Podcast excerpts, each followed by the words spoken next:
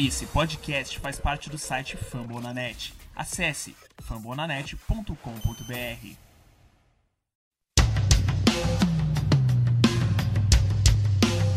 We are the New York football. Giants. Gladiator football. Giants. The globe knows who we are.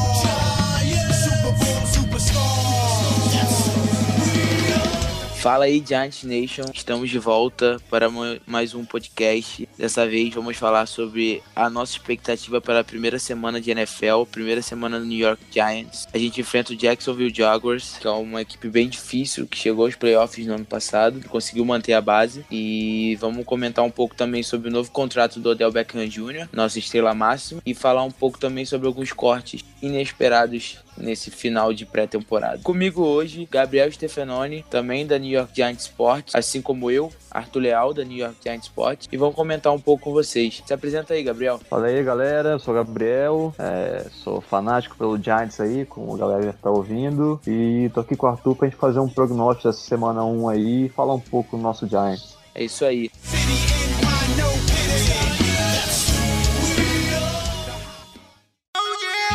Already, it's your grown man Pink Gator. P-I-N-C. Para começar, vamos falar então sobre uma notícia excelente pra gente que é torcedor do New York Giants, né, que é a renovação de contrato do Odell Beckham Jr. Me fala aí, Gabriel, o que, que você achou de tudo quando você soube a notícia? Como é que foi pra você a renovação da nossa estrela máxima, que vai continuar pela gente por mais seis anos, contando esse contrato que ele tem ainda vigente com a gente? Arthur, achei uma excelente notícia. A gente já sabia que ia ser um contrato caro, noticiado há muito tempo já. Então os valores não me pegaram de surpresa. Cara, tipo assim, é, é- complicado pagar 19 milhões por um receiver? É, mas é mais complicado ainda perder o Odell. É um cara, é um cara diferenciado. É um cara que, tipo assim, é recordista da NFL. Não lembrar as estatísticas agora. Se eu não me engano, foi o que chegou rápido, é, 40 touchdowns mais rápido. Tipo assim, ele tem muitos recordes que mostram que, tipo assim, ele é muito, muito diferente, cara. Entendeu? Ele novo já tá conseguindo coisas que a galera demora mais pra atingir. Sim. Ou seja, imagina o- quando ele atingiu o ápice da forma física mental dele, que é ali pros 28, 29 anos. É, então eu achei um bom contrato. É, eu prefiro pagar, por exemplo, 19 milhões pro Odell do que 16 pro Jarvis Landry, entendeu? 15 pro Jarvis Landry. Ou, ou, Ou, ou 16 pro. Mike Evans. É, exatamente. E aquela história também, né? O cap ele continua subindo todo ano. Então você não pode olhar para um contrato de 19 milhões de dólares agora e comparar com um contrato de 3, 4 anos atrás, entendeu? É claro que é um valor alto, mas tipo assim, o cap também tá mais alto e o cap vai continuar subindo. Então, nesse ponto de vista, e da gente pensar também que o Eli Manning já tá caminhando pro final de carreira, eu já não vou nem falar que esse é o último ano de Eli, porque vai, vai entrar nesse assunto por causa do Davis Webb, né? Uhum. Mas a tendência é que o Eli aposentando é, abra um, um espaço bom na folha salarial também. É, eu particularmente sou um fã incondicional do Odell. Desde que ele foi draftado, eu já curtia ele antes do draft e fiquei muito feliz quando ele foi escolhido pela gente. E assim, é um contrato que, querendo ou não, é justo, perto dos contratos dos outros wide receivers, como você falou. É, é um contrato que o valor total é, são 95 milhões de dólares, contrato valendo 5 anos, então a divisão é 19 milhões por ano. Mi- 19 milhões de dólares, né? Por ano. Aham. Então, é um contrato justo, vigente também que o mercado tá cada dia mais inflacionando. Por exemplo, o próximo a renovar pode ser o Antônio Brown, sei lá, ou o Julio Jones, vão chegar por aí ou até mais, dependendo do contrato Sim. a ser, ser batido pelo, pela franquia que, ou o Atlanta, ou o Pittsburgh, enfim. Então, acho que é um contrato super válido para um cara que é a estrela do time. É, não, eu- o Adel, eu, eu falo que ele não é só estrela técnica, né? Porque, lógico que Aham. jogar em Nova York você ganha um status bem maior, tá em Nova York, ter os holofotes e tudo mais. Mas ele é um cara carismático, ele é um cara que tem a sua própria personalidade, sabe? Então, Aham. isso mostra muito também do que ele traz pro time. Porque o pessoal muito, muito fala na mídia nova-iorquina que ele é uma distração, mas eu acho muito pelo contrário. Ele é um cara que mostra paixão pelo futebol, é um cara que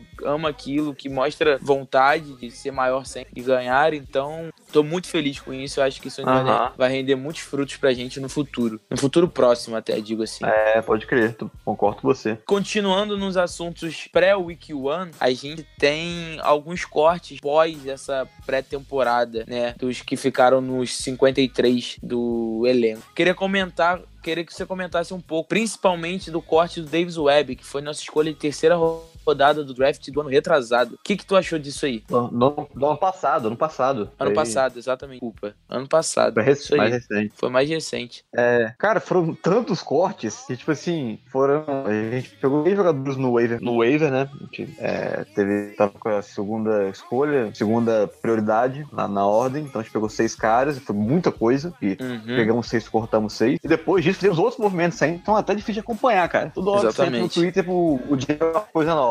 Mas, vamos lá, eu achei. Foi, foi uma surpresa, não só pra mim, acho que pra toda a comunidade do, da- do futebol americano, principalmente pra quem segue o Giants. Eu tava vendo repercussão lá fora também. A, a mídia que cobra os Giants também ficou muito surpresa. Porque é o seguinte, a gente sabe que o Webb, ele foi draftado pelo, pelo Jerry Reese. Ele era o QB do McAdoo, não era o QB do, do Shurmo. Mas assim, Uhum. é uma, não deixa de ser uma escolha de terceira rodada. Foi importante. Além dele estar no segundo ano dele ainda, quer dizer, um cara que pode ser moldado. Ele passou a off-season inteira sendo o QB2 do Giants, entendeu? Ele era o cara que, logo depois do Eli, era o que tinha mais snaps com o primeiro time. é, era o cara que, por exemplo, quando a gente foi treinar lá em Detroit, aqueles treinos conjuntos, o Lauleira e o, o Tanner, praticamente só olharam os treinos. Enquanto o Webb e Eli treinaram o tempo todo com os jogadores de Detroit. Uhum. É, o Webb foi titular naquele jogo contra o Detroit. Então, tipo assim, ok, não era o cara pro Schumann e pro, pro German. Tem, tem esse discurso. Mas por que então é, ele foi tratado como backup até, a, até o último momento? É, eu, eu acho que esse é o ponto que mais deixou a gente intrigado, né? Porque se, se a gente visse durante a pré-temporada que ele tava descendo cada vez mais na, na visão do Chamo, sei lá, o Laureira ter pego o backup QB, a gente até entenderia, mas não foi isso que aconteceu. Não, não ficou longe É, disso então, até. não, não teve uma sinalização. Exato. Tipo assim, você vê muito por aí quando os times vão fazer, vão cortar um QB. Por exemplo, o Paxton Lynch no, no Broncos. A gente tava ouvindo desde julho que o Paxton Lynch tava perdendo espaço. O Paxton Lynch tinha caído pra terceiro QB do roster. E Uhum. com o Webb, não. O Webb era o nosso segundo QB meio que indiscutível. A gente, a gente lia as coisas na imprensa, nos treinos, e, tipo assim, em nenhum momento se questionava isso. Parecia até algo. Quando a gente falou de, de roster aqui semana retrasada, salvo engano, questionou o Webb porque era algo que tava certo pra gente. Exatamente. Então, tipo assim, eu entendo o Churmo não gostar dele é uma questão de gosto, é, esquema tático, enfim, é o que ele pensa pra um QB. Agora, eu achei que foi muito repentino. Por exemplo, o Tenney, que foi mantido por ser o cara experiente, ele só jogou contra segundos e terceiros times nessa pré-temporada. Ele era o cara que entrava no, no último quarto e jogava com os reservas dos reservas. Então, tipo assim, um cara que foi mal foi testado, vamos dizer assim. E hoje ele é o nosso backup. É, então, me pegou muito de surpresa essa mexida, porque assim, como você mesmo já disse, ninguém esperava. Era algo, todo mundo dava certo o Davis Webb como backup QB por causa da pré-temporada, ele já tá um ano a mais. O Laureiro e o Tenen tinha vindo só pra complementar no, na Aham. pré-temporada e tudo mais. Aí quando vem a notícia que ele foi cortado, tipo, eu fiquei, primeira coisa que veio na minha cabeça, ele não é um pro- produto Schurman, ele é um produto Ge- é, não é um produto Schurman Ah. e Gereman, é um produto é, Reese e McAdoo. Beleza. Mas isso não tira, cara, da jogada só por isso. Pra mim, na minha opinião. Não foi, não foi isso que pesou. Porque, querendo ou não, eu até tava hoje, o Eli Manning ficou muito emocional com esse corte. Eu vi. Porque Eu vi era, um porque era um cara que tava sempre junto no- na, na sala de QBs. E de acordo com o Eli Manning já vinha falando desde antes, era um cara que sempre procurava chegar antes, sempre procurava, procurava entender. Então não, é- não foi também um aspecto, é, digamos que, de posição dele, sabe? Ele era um cara Aham. é- ético na, no- na profissão dele. Então me pegou muito de surpresa. Tanto que ele já foi escolhido no. no- é, escolhido, ó, ele já foi. Ele já assinou no practice squad dos, Ja- dos Jets. E vai, vai ficar lá treinando no practice dos Jets. Qualquer coisa pode ser chamado. Desde que ele foi draftado, eu não curti o Davis Webb. N motivos. Sim. Mas eu não achava que, já que ele tava ali, não era o momento de cortar o cara. Já que o cara tem. Pois é, Sei lá. tô contigo. É novo, o cara ainda podia ter um upside, querendo ou não, maior que do Tenny, que já é veterano, já passou por diversas franquias. Pois é. Mas enfim, vamos ver o que vai acontecer, né? Não, só que eu, eu também fui contra. Eu, quando draftaram ele ano passado, eu achei uma, uma escolha ruim, porque naque- eu não via ele como substituto do Eli, sabe? Eu achava um cara muito cru e tal, e pra mim a gente tava perdendo uma escolha de terceira rodada. Mas já que a gente tinha draftado, eu achava que a gente tinha que ter tentado mais. Eu Exatamente. achava que nós fôssemos tentar mais. É, o que, o que foi falado antes do corte é que a gente tentou de qualquer jeito trocar, Trocar ele. ele. É, Pois é. exatamente. E não conseguimos. Então a gente preferiu é, cortá-lo, mas eu ainda não, não curti muito, não. Mas vamos ver. É, eu acho vamos que tem ver, um, vamos esperar. um detalhe que isso não justifica também ajuda a entender que ele passou o período de waiver, né? As 24 horas onde qualquer time poderia pegar ele nos waivers e pagar o salário de terceiro round, que é um salário baixo, e ele passou esse tempo sem nenhum time querer ele. Então, tipo assim, isso também mostra que não é só aos é olhos só o do, Giants. do Exatamente. Giants. Exatamente. Nenhuma franquia considera ele material bom o suficiente para ser nem backup, né? Porque ele não foi. Poderia ser escolhido para ser o terceiro QB de uma franquia, por exemplo, e mesmo assim a galera não quis. Tanto Exato. que ele foi só pro practice squad do Jets. Exato. Então vamos ver o que vai dar. Teve outras mexidas, o Gabriel, que me deixou um pouco, assim, sem saber muita coisa. Primeiro, acho que foi essa que foi hoje, terça-feira, no dia 9 do 4, que foi que a gente dispensou o Romeo Quara. Pois é. E a gente assinou com, Jo- eh, com John Jenkins, que estava Aham. no waiver de Chicago. Cara, assim, o Aquara, nesse, nessa pré-temporada, foi um dos melhores defensores que a gente teve em campo. Os Sim. números dele, de acordo com o PFF, são um dos melhores que o Giants teve, junto com o Oliver Vernon e Michael Thomas, se eu não me engano. E a gente dispensou o cara e contratou um cara pra corrida. Beleza. É um cara que. Esse, o, Jo- o John Jenkins é um cara que eu conversei com os amigos que ele jogou já há um tempo no New Orleans. Os amigos que torcem no New Orleans falou que é um cara que é bom pra rotação de DL. E é melhor até que o A. Francis, que a gente cortou. Aham. Mas a gente vê claramente que é uma jogada de estilo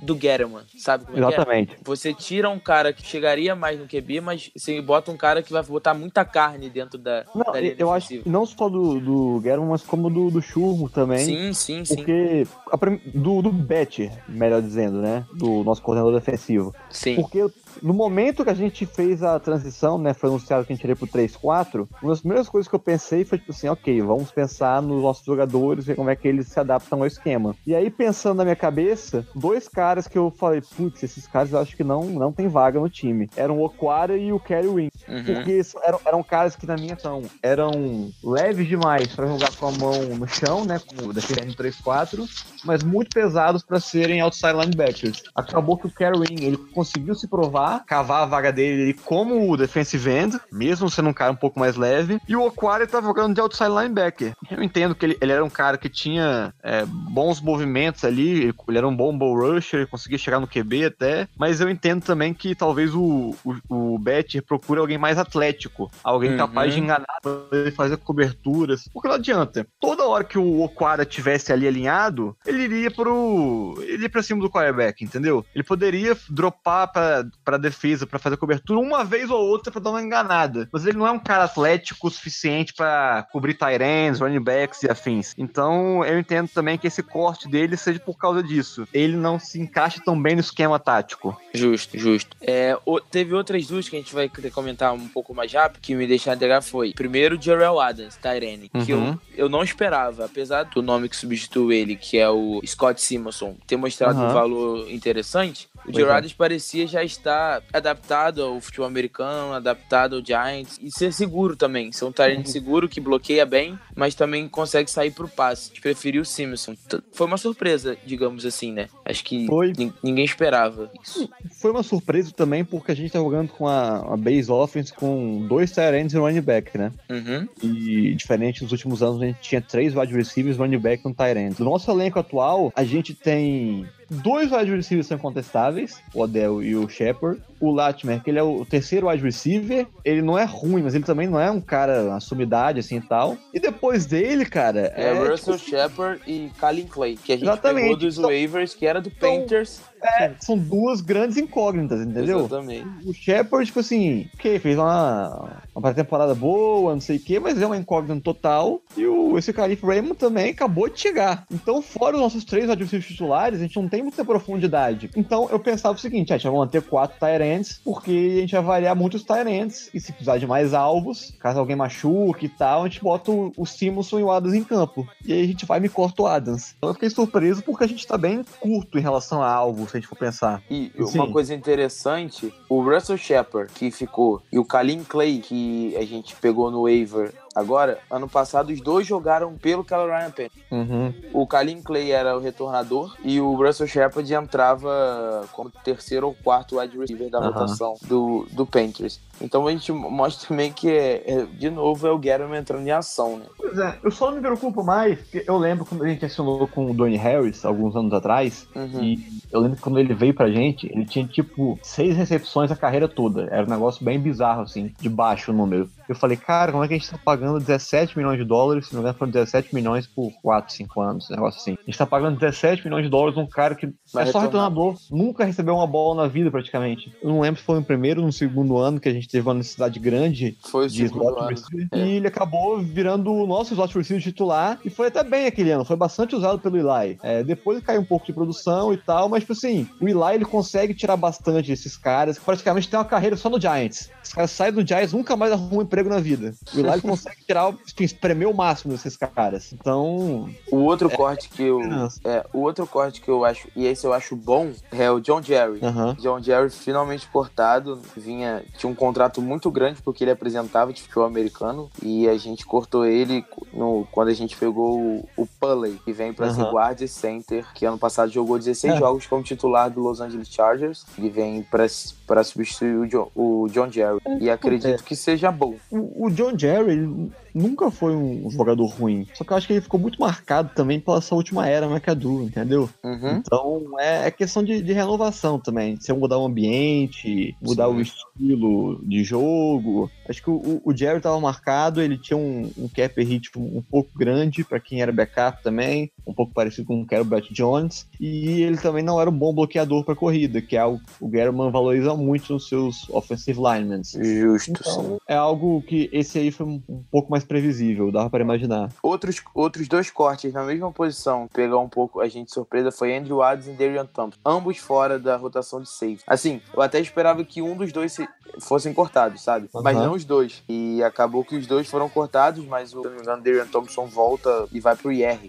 Pro É, então. Injured Reserve. E assim, pessoalmente eu curtia o Andrew Adams, foi cortado. E mais, mais, ele não era muito acima do Curtis Riley ou do Sam Chandler também. Então, é. aí foi uma escolha. É, o- o- foram esses dois últimos titulares, né? O Adams na temporada retrasada e o Thompson na passada. O Adams ele já não estava gozando de prestígio com a comissão técnica, eu também não sei explicar muito o quê. Tem a ver muito com o estilo de jogo também. Talvez pelo fato dele não ser tão ball hawk. Ele era um cara que era muito bom tacleando, fazia cobertura bem, mas ele não era aquele cara das interceptações. Cobriu o campo sozinho de um lado ao outro, assim, estilo Thomas. E o, o Darren Thompson era um cara que simplesmente não sabia taclear. Era um negócio assim, não. E, e, e se tu pegar o scout dele antes do draft, ele, Aham. ele era um exímio ótimo tacleador. É, exatamente. Você aprendeu. E além de não saber taclear, também, eu lembro do primeiro ano dele, ele parecia ser um excelente ball hawk, aquele cara que, tipo assim, cortava as rotas dos. Sabia onde a bola tava.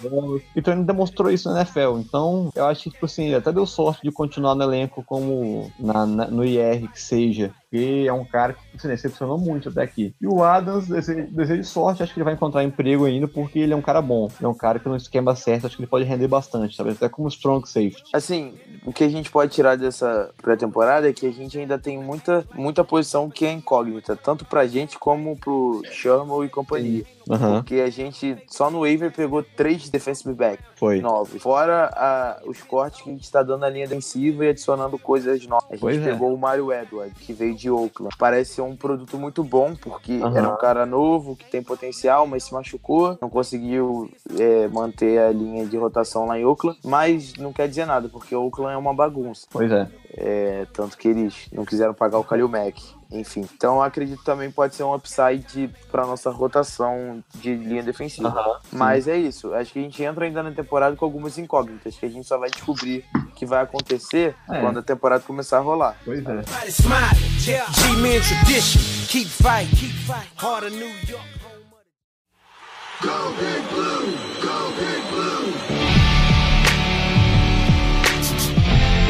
Falando em temporada, vamos falar então do nosso primeiro desafio, porque eu trato como desafio, porque a tabela do New York Giants é a mais difícil da NFL de acordo com os especialistas. Pega em grande maioria adversários que vieram de pós-temporada e Uhum. adversários que cresceram nessa pós-temporada, nessa pré-temporada, né? Caso do São. Francisco, caso de Anápolis com a volta do Andrew Luck e tudo mais. Sim. Então, vamos primeiro analisar o primeiro jogo, que é contra o Jacksonville Jaguars. O que, que tu acha que vai acontecer nesse jogo? Pá, essa perguntinha é boa, hein? Vai ser, vai ser uma pedreira. Mas eu acho que, tipo assim, vão ter alguns fatores-chave do jogo. Não sei se você vai concordar comigo. Fazendo uma, uma análise mais superficial, assim, o Jacksonville no ataque é muito pautado pelo jogo terrestre. Carrega muito no Fournette. E nós, nosso forte da nossa defesa, talvez até a unidade mais forte do nosso time, seja a nossa DL. Sim. Que sim- simplesmente vai ser uma parede contra a corrida. Então, pensando nisso, vai ser um, vai ser um matchup bom e favorável pra gente, provavelmente. Acho que a gente consegue parar o Fournet, como a gente já parou o Ezequiel Elliott é, no passado. E assim, aí vai ser aquele negócio: ataque aéreo do, do Jacksonville, que é uma incógnita, contra a nossa defesa contra o passe, que é outro incógnito. Que é outra incógnita, justo. Assim, esse jogo, ele vai ser o. A gente vai reencontrar o velho Tom, né? Que tá lá agora, o Tom Aham. Coughlin, que foi nosso técnico campeão duas vezes Super Bowl. Ele tá agora lá como diretor, manager lá do, do Jacksonville. O Jacksonville, ele tem um estilo de jogo que, digamos que, ele, é como você falou, é terrestre, só que a questão, a, a jogada de passe deles são meio óbvias, sabe? Porque o QB Aham. deles não é uma coisa de dar muito gosto de ver, que é o Blake Bottles. É, eu acho que é aí que a gente vai ter que explorar, sabe? Nesse matchup. Como você falou, a de- nossa defesa contra a corrida é muito boa. Acho que, querendo ou não, mesmo fornecendo um excelente running back, a gente consegue parar ele. Mas o jogo é em casa, a gente vai ter a nossa torcida do lado, buscando um novo recomeço. Eu acho que vai ser esse ponto de defesa. E o ataque, a gente- pra mim, o ataque é nosso maior incógnito. Porque a gente mudou tudo, a gente tem um novo running back, a gente tem uma linha ofensiva nova, a gente tem o nosso wide receiver de volta. Então, assim, mean, se o nosso ataque voltar voando, a gente tem grandes chances de ganhar esse jogo. O aéreo. Porque o terrestre vai ser muito difícil também, porque eles têm uma grande defesa em geral. Pois é. Principalmente na DL. Ainda do, do lado do nosso lado defensivo da bola, eu acho que, tipo assim, a gente leva uma vantagem no fato do nenhum recebedor dele se destaca. Talvez o melhor seja o Didi Westbrook, mas sim, nenhum é, faz jus ao Janoris Jenkins. Então tenho certeza que quem estiver sendo marcado pelo Jenkins, é, a gente vai estar tranquilo. É, o Lennon Collins também dando suporte bom. Agora, a gente tem muito incógnito em cima do Eli Apple, do BW Webb, é, Hum. Curtis Riley próprio. Fora a marcação passes é, em, tight ends e running backs né, ali no meio do campo que a gente deixa a desejar também. Então, tipo assim, o time que for menos incompetente ou vai mais competente nisso aí vai, vai levar bastante vantagem. Mas eu acredito que a gente consiga limitar Jacksonville a, a poucos pontos. Eu não acho que vai ser tipo um,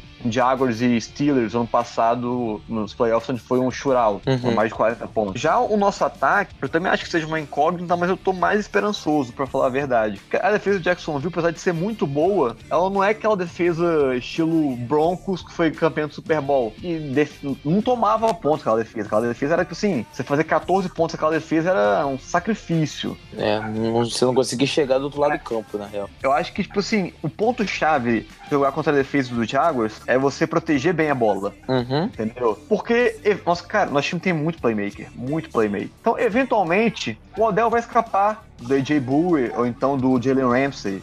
Que O esse vai ser um Shepard- matchup lindo É. de se ver, né? O, o Shepard vai conseguir cortar uma rota por dentro. tipo, o Ingram, se jogar também. É, o Shep, o, o Sacon recebeu um passe. Então, tipo assim, alguma hora um desses caras vai quebrar a marcação deles e vai conseguir uma boa jogada. Agora, é chave que quando as coisas não derem certo, porque não adianta, o Eli vai, vai ter que jogar a bola fora alguma hora, vai ser sacado, é, vai ter passe um pouco forçado. É a gente tentar ser o mais seguro possível e não dar essa bola de graça pra eles. É. Porque acho que o ponto forte da defesa deles é, é forçar turnovers é, e conseguir pontos através disso. É, a defesa, a defesa deles, o, o, o que mais assusta, digamos assim, é o front seven. Na real, o Sim. que mais assusta na defesa deles é tudo, se você parar pra É pensar. tudo, exa- exatamente. O secundário deles é absurdo também. É, então ele joga com o Ngaku, com o Marcel Darrows, que é um baita, um nose tackle de defensive tackle, Aham. tanto faz. Malik Jackson, que também é um baita Jackson, é. E Calais Campbell, na linha defensiva. É, e o. Ma- Michael Bennett é reserva deles. O Michael Bennett é o reserva deles, exatamente. Junto com o. Taven Bryan, que foi draftado agora. É. que É um bom talento também. Aí você tem os linebackers. O Telvin Smith é um grande jogador também, um grande tacleador. Miles Jack, que era nosso sonho de consumo até um tempo atrás. Ah, No draft. Jack. Ah, Jerry Reese. Segundo round você não pegou o Jerry Reese.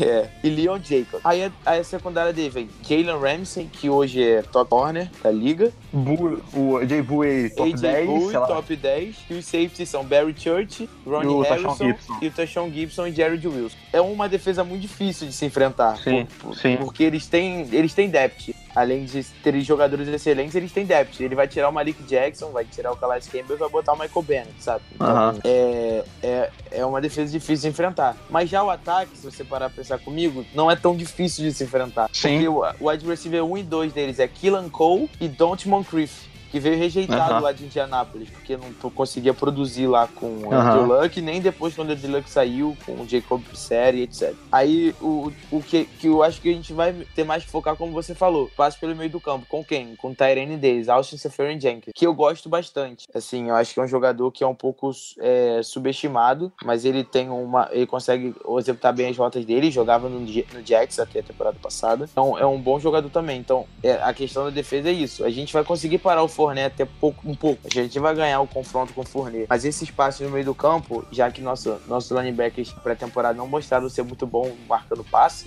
nem o, nem o, o Uhum. Colgate, nem o BJ Goodson, que também sofreu um pouco, e o melhor dele foi o Ray Ray Armstrong. Sim. E, então a gente a gente vai pra esse jogo com isso, porque venhamos e convenhamos, num- numa disputa em Killan Cole e Janoris Jenkins, Don't Moncrief e Janoris Jenkins, o Jenkins leva uma melhor, né? Então, Sim. bom, Outra a gente coisa- vai ganhar vantagem. Outra coisa que eu acho muito importante também é os special teams, cara. A gente Sim. precisa ter boas posições de campo. Você Por começar exemplo, atrás com uma defesa É, da- Você tem que, tem que marchar 95, 90 jardas contra a defesa do, do Jaguars, cara, não dá, entendeu? Não é Uhum. possível. Você vai conseguir, sei lá, uma campanha de êxito nessa. Mas a gente tem que reconhecer nossas limitações também, cara. Você fazer uma campanha de 90 jardas é uma campanha longa, extensa, muitas jogadas. É quase Uhum. impossível fazer uma campanha dessa contra uma linha defensiva que eles têm sem que o Eric Flowers cometa um holding, entendeu? Uhum. Ou, ou sem que, ou sem que a gente acabe sofrendo um, um sec que estrague a campanha. Então Sim. é, é, é importante a gente começar da linha de 30, 35, forçar, forçar eles a train out. É, esse tipo de coisa, eu ter bons retornos, porque isso é importante, cara. Num jogo contra uma defesa boa assim, toda a posição de campo é importante. É, é aquilo, né, o Gabriel? Contra, contra um QB que não, não é um grande QB, pressiona o cara. Porque aí Sim. o cara já não tem muita técnica pra ele conseguir escapar da pressão. Pressiona o cara, tenta pressionar o cara. Porque, porque assim, a gente tem um front seven muito bom. Então se a gente conseguir pressionar o cara, a gente alivia o que a gente tem de pior. Até então, que é a nossa secundária. Aham. Então, eu acho que, é. que, que esse, vai, esse, esse ponto vai ser chave da, def- da, da defesa. Pressionar e marcar o meio. Pressionar É, e marcar o meio. É, pra isso, tomara que o Ver não esteja 100% ou perto disso no jogo, né? Porque ele tá com o Sim. tornozelo machucado ainda. Aham. E, ó, uma coisa interessante, não de confronto, mas sobre o nosso depth chart. Saiu o depth chart não oficial, né? Mas Aham. é, é o que a, o, a própria franquia ele, ela disponibiliza. Ele saiu como Wayne Gallman como nosso segundo running back. Pois é. Jonathan Stewart como terceiro. Eu achei Aham. isso muito bom. Tipo, muito bom mesmo. Porque a produção do Gallman foi excelente na pré-temporada. Excelente. Desde, desde o ano passado, né? O cara que Sim. se mostrou muito talentoso. Exato, e ele entrou nessa tempo- pré-temporada, teve uma produção muito boa em todos os jogos, todos os jogos. Já o Jonathan Stewart, ele teve nada, nada, exatamente nada. Isso vai ser um ponto importante, porque o Sacon, uma hora ele cansa também. Uhum. É, é- ele é um cara que é um, ele é um atleta excepcional, o Sacon, fisicamente, tecnicamente, tudo, mas o, o, o seu running back backup vai ser importante num jogo desse que vão ser, eu acredito que sejam poucos pontos, porque são duas defesas Aham. assim, que são boas e ataques como o nosso que tem que se provar e ataque deles que falta um pouco de talento. Pois é. Então a gente vai ter jogo de poucos pontos, assim espero, e a gente vai ter que ver isso aí do- dos running backs que vai ser importante pra gente. É, e tem um detalhe também que, assim, o left tackle deles é o Ken Robinson, né? Que tá entrando no segundo ano. Uhum. E tudo bem, o cara tá longe de ser um Eric Flowers. O cara é um, um tackle decente e tal, mas longe de ser uma sumidade também. Ele é um Uhum. tackle mediano, colocar assim. Então, o Vernon, Lorenzo Carter, quem tiver por ali, pode incomodar bastante o, o Boros. Porque o, o Ken Robinson, eu lembro até do draft report dele, era também um pouco parecido com o Flowers no sentido de não ter muita mobilidade lateral, não ser tão ágil assim contra speed rusher. Uhum. Então, acho que a gente pode se aproveitar disso. Principalmente É. agora que a gente tem um cara que, como o Lorenzo Carter, que é um, um speed rusher puro. Um cara É. muito explosivo e tal. Um cara que a gente não tinha, por exemplo. Na temporada passada. E a, a gente, a gente saiu é, entrevista coletiva com alguns jogadores hoje e o, e o Conor Bowring é, vai ser muito importante na rotação defensiva. Falou que tá 100%, que vai pro jogo. E assim, quanto mais gente ali, eu acho que vai ser melhor pra gente. E gente de qualidade, não é qualquer um. Não, O- pois é. O, o, o Lorenzo Clare vem como um projeto excelente na Aham. Universidade de Georgia. Conor Bowring contra a gente, é, quando ele jogava no Eagles contra a gente, era um pesadelo. Então, não sei, você há de concordar comigo que o, o Justin Pugh, quando ele era right tackle, ele não era espetacular, mas era, ele era um right É tackle decente, mediano. é decente. também. é. Assim como o Ken Robson lá na esquerda. E mesmo assim, o Bowen, usando toda a experiência dele, acabava com o Pugh. Voava, Acabava. exatamente. Então eu acho que o, o Barry ele pode fazer um estrago também, principalmente pegando caras mais novos, assim, porque ele é um cara muito experiente. Ele, ele sabe pra onde ir, sabe? Conhece os atalhos do campo, né? Digamos Ele assim. não, ele não faz movimentos repetidos, sabe? Uhum. Ele vai no speed rush uma hora, depois vai no bull rush uma- numa outra hora. É um cara difícil de se prever. Ele usa muito bem o, o talento que ele tem. Uma incógnita que a gente já comentou e é só pra reforçar é a secundária, correto? Pra você Sim. ter noção como ninguém sabe da secundária, a gente a gente tem até agora, a gente tem até agora, ver aqui, são seis cornerbacks, cinco safeties Sim. no nosso depth chart, ou seja, Ninguém sabe, por exemplo, a gente sabe que Janory Jenkins e Apple são os dois titulares do corner. Eliano Collins e Curtis Riley são os dois os titulares. Aí depois a gente tem Don't Dayon, B.W. Webb, Tony Hamilton e Michael Jordan. Não é o Gold, é o Michael Jordan, cornerback, que vem de do Cleveland. E a gente não sabe quem vai jogar depois, sabe? Talvez a gente vai ter que descobrir. Eu acho que o É, Dayon, ele sai na frente depois do final de pré-temporada dele.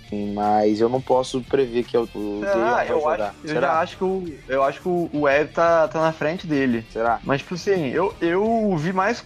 Vi, assim, né? A gente viu só um jogo do, do Don't Die, mas a gente leu muita coisa boa dele. Eu acho que ele fez mais coisa que o Webb nessa pré-temporada. Mas, assim, esses dois caras são caras que eu acho que vão acabar jogando, como o Nickel, como o Dime. Mas Uhum. os outros que chegaram agora, cara, menos de uma semana de preparação, sem conhecer o playbook, eu acho muito difícil que eles entrem em campo. Acho que só numa situação urgente Eu acho entrar isso- em campo essa semana. eu acho muito complicado, sabe? Essa questão dos waivers, gente ter pego tanta gente. Porque são pessoas novas que vão chegar sem saber nosso playbook. E assim, a defesa é diferente, a defesa que eles não estavam jogando. Então vai, ainda tem um tempo de adaptação, sabe? É. é um. Essa é a minha grande preocupação. E assim, tal- talvez não. É, a gente sempre torce pra que ninguém se machuque, né? Uhum. Mas talvez a gente tenha que torcer mais do que nunca por conta disso. Pra não precisar recorrer muito à profundidade do elenco. Uhum. Porque agora, não é nem que a gente não tenha profundidade, algumas posições a gente até tem. Mas como tem muita gente nova, muita gente aprendendo assim ainda, é, seria melhor se a gente pudesse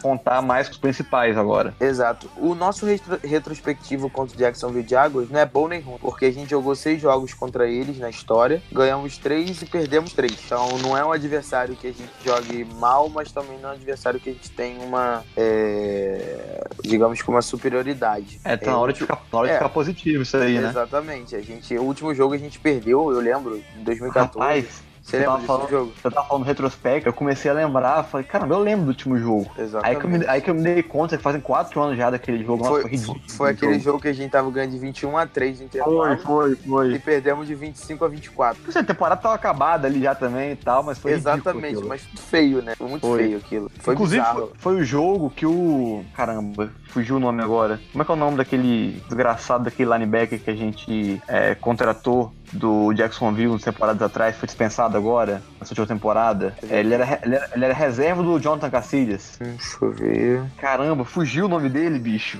Deixa eu ver se eu acho por aqui, calma aí. Hum. Enfim, nesse jogo foi, foi o jogo da vida dele. Ele deu uns oito tecos, conseguiu um é o sec. Pay Sanger. Não, não. É. Quer ver? Caramba, bicho, fugiu o nome. Quando, quando foge assim, quanto mais você pensa, parece que mais vai fugindo assim na mente. Zac Bowman, Mike Harris. hum, Vou abrir pra você aqui agora, vai ver. O DJ Thomas, pô. J.J. Thomas. Ah, ali. Ele era o middle linebacker do Jacksonville nesse- jogo e ele jogou demais. Foi o jogo da vida dele. Aí por causa desse jogo a gente contratou ele no ano seguinte, pagar uma bolada, ele nunca fez nada pra Caraca, gente. foi. Ele deu 12 tackles ao total. só Foi, nesse foi o jogo da vida dele. O jogo da vida dele. Caraca, verdade. Mas assim, vamos, é, é, é, o que que tu acha aqui assim de placar? Eu, eu até falei, pra mim vai ser um placar baixo. Eu vou ser clubista, não vou ser nem clubista, mas eu acho porque é, uma, é um matchup bem equilibrado. Boto o Giant ganhando, sei lá, de 17, 12, talvez, 17 a 13, algo assim. É, placar sabe me quebrar, hein? É, só Mas foi vamos lá. chute, é só um chute. Contando que é. Eu tô esperançoso com o nosso ataque aéreo, acho que o ataque vai funcionar bem. Vou botar 21 a 17 Giants. 21 17. Tá, tá por aí, não passa de 3 TDs, né? Aquela história. É, tomara que passe, né? Mas sim, a lógica, a lógica, a lógica é não passar, isso. Então é isso. Então a gente tem que. Chaves pro jogo. Conseguir parar o jogo terrestre, que eu acho que a gente tem capacidade para isso. Marcar Uhum. o meio de campo e pressionar o QB. Acho que são, são as três chaves defensivamente. E, o- É, e, concordo. ofe- e ofensivamente a gente tem que conseguir botar o Secon Barkley em jogo, conseguir botar todos os playmakers em jogo, sabe como é que é? É, Porque aí- envol- envolver bastante ataque, conseguir boas posições de campo, proteger bem a Exatamente. bola.